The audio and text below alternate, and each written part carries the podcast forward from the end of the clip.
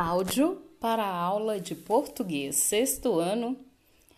O título do texto: A incapacidade de ser verdadeiro.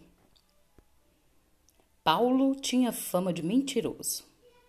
Um dia chegou em casa dizendo que vira no campo dois dragões da independência cuspindo fogo e lendo fotonovelas.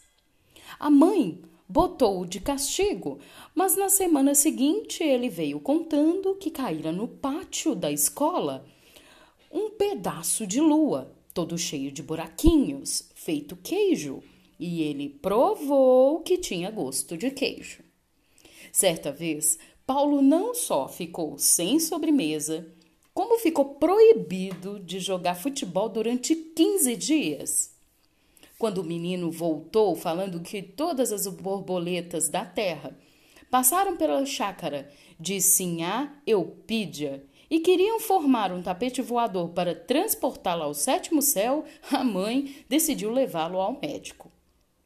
Após o exame, o doutor Epaminondas abanou a cabeça. Não há o que fazer, dona Coló. Esse menino é mesmo um caso de poesia. Para quem não sabe, Aqui, dragão da independência significa soldado da cavalaria. Até a próxima! Conhecendo o autor. Carlos Drummond de Andrade.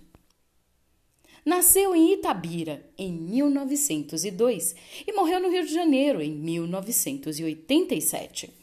Drummond formou-se em farmácia por exigência da família, mas nunca exerceu essa profissão assumiu em 1934 um cargo no Ministério da Educação durante o período do governo de Getúlio Vargas e mudou-se para o Rio de Janeiro. Mais tarde, em 1945, trabalhou também como co-editor do jornal Tribuna Popular de Luiz Carlos Prestes.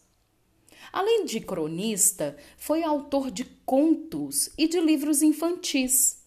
Entre suas obras mais famosas estão Alguma Poesia, Sentimento do Mundo, A Rosa do Povo e Claro Enigma. Tchau, tchau!